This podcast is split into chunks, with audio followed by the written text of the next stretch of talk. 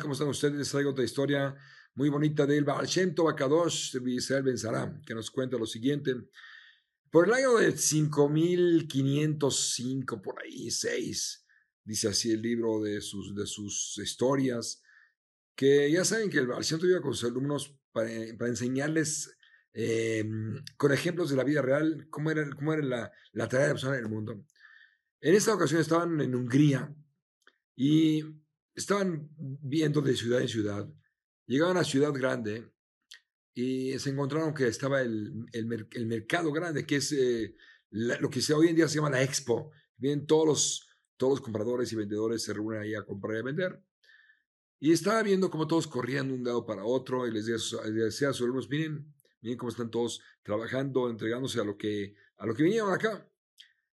Después de que cayó, la, empezó a caer la, tarde más o menos, se fueron a, recorrer los lugares de comida y todo, lugares de diversión, y vieron que había muchos que habían comprado y vendido, estaban ahí sentados tomando su café, platicando, riéndose, etcétera, etcétera.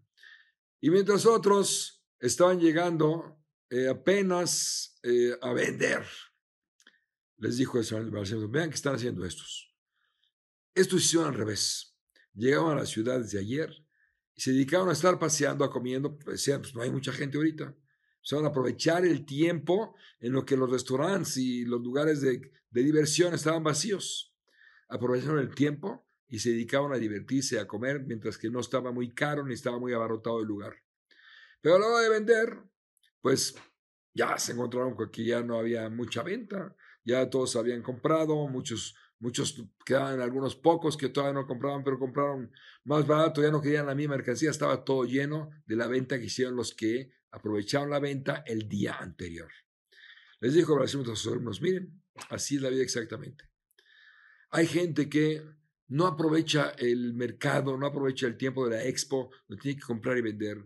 Los momentos de, de nuestra vida, de la juventud, son los días en que la persona tiene que aprovechar en todo tipo de cosas espirituales, en, en, aumentar eh, mis bodas, Tobim, porque cuando llega la noche, cuando ya se pasó todo el tiempo y la persona ya no puede, ya no tiene fuerzas, ya es más difícil que la persona pueda lograrse mis votos, Tobim.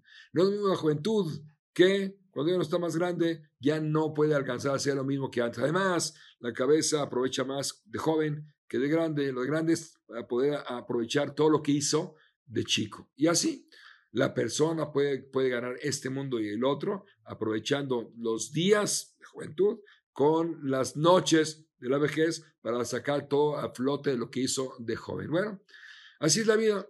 Igual hoy en día también tenemos la vida por recorrer, unos están empezando, están saliendo, están en medio.